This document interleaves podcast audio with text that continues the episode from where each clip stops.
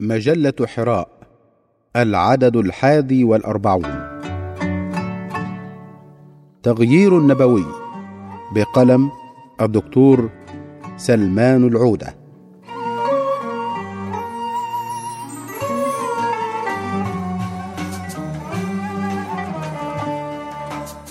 أعمق تغيير في التاريخ كان سلميا وهادئا ولكنه حاسم وعميق. غير النبي صلى الله عليه وسلم المعتقدات والسلوك والعادات الاجتماعية بالإقناع والرفق والرحمة واللين واستخدام القوة في أضيق نطاق. ثلاث عشرة سنة في مكة كانت مرحلة استضعاف. معركة بدر كانت من غير ترتيب. معركة أحد كانت دفاعا. الأحزاب كانت دفاعا.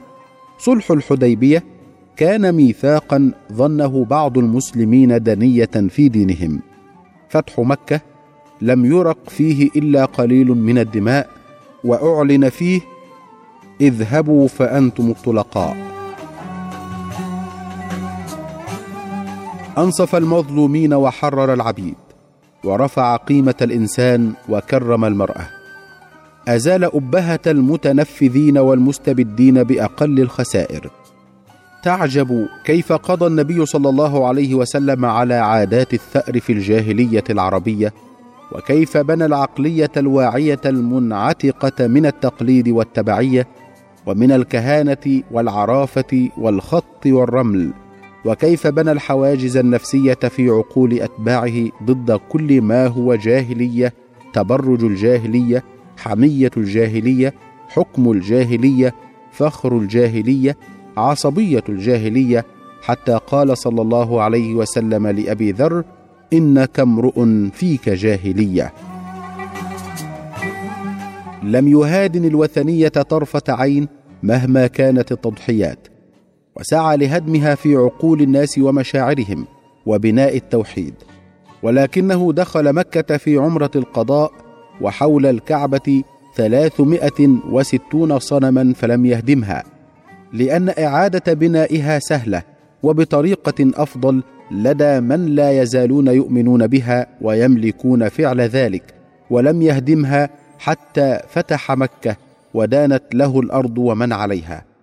وصنع القناعة الراسخة ببطلانها لدى القاعدة العريضة من الناس حتى قال قائلهم لو كانت تغني شيئا ما خذلتنا.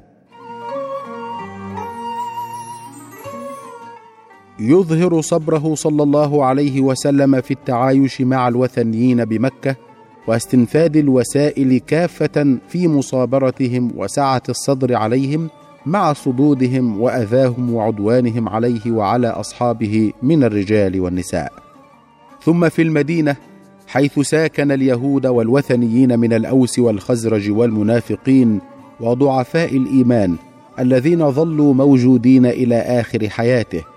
فقد نزلت سورة الحجرات سنة تسع وفيها التحذير من سوء الأدب معه ورفع الصوت ومن التنابز بالألقاب والسخرية وسوء الظن وختمت بقوله قالت الأعراب آمنا قل لم تؤمنوا ولكن قولوا أسلمنا ولما يدخل الإيمان في قلوبكم وإن تطيعوا الله ورسوله لا يلتكم من أعمالكم شيئا إن الله غفور رحيم.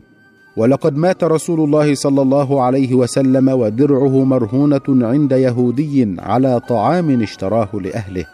لقد كان الشراء بالنسبة إليه خيرا والبيع بالنسبة إلى اليهودي خيرا. وهذا أساس التعايش. أن تدرك أن مصلحتك قد تكون مصلحة الآخرين أيضا والعكس بالعكس. كان درسا عمليا للأجيال أن تكون المدينة النبوية عاصمة الإسلام الأولى حافلة بهذا التنوع ليتعلم الناس أسلوب الداعية العظيم في التعامل مع مساكنيه ومواطنيه من غير أهل ملته. الحكم الإسلامي عبر العصور حفظ الطوائف والمذاهب المختلفة ضمن نسيجه الاجتماعي ولم يفرض عليهم تغيير مذاهبهم وإن كان يجادلهم بالتي هي أحسن. حين يتهتك هذا النسيج بسبب صدامات تغذيها السياسة وتحفز عليه الجهالة ويضرمها التعصب وضيق الأفق تقع المصادمات بين الجيران. وينسى الناس الوصية النبوية بحسن الجوار حتى مع الخصوم. وقد حكت لنا السنة عن تعامل النبي صلى الله عليه وسلم مع جاره اليهودي. عند الصدام يتراجع مستوى الوعي والعقل ويهرع الناس إلى سوء الظن بالآخر والاستعداد لأسوأ الاحتمالات فيعودون للوعي الأولي البدائي. العقلاء يدركون أن هذا الأمر طارئ وقابل للتراجع حين تضع الحروب أوزارها ويفكر الناس بالمصالح المشتركة والعيش والمساكنة. لهذا مدح عمرو بن العاص رضي الله عنه الروم بأنهم أسرع الناس إفاقة بعد مصيبة. هو هنا يتحدث عن صفة في العقل الجمعي لهم وأنهم يتجاوزون فترات التوتر والحرب والاحتقان إلى ميدان الحوار والبحث عن المشترك. وهذا ما شاهدناه في أوروبا بعد الحربين العالميتين. إذ اتجهت شعوبها إلى العولمة والاتحاد في السوق الأوروبية ثم في الاتحاد الأوروبي بمؤسساته الضخمة.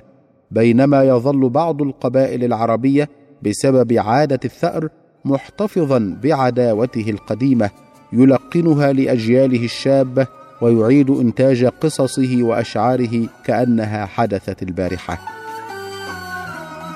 وقد يأخذ هذا الاحتقان طابعا مذهبيا أو صفة حزبية فيقحم الناس المذهب أو الانتماء السياسي أو الفكري في علاقاتهم.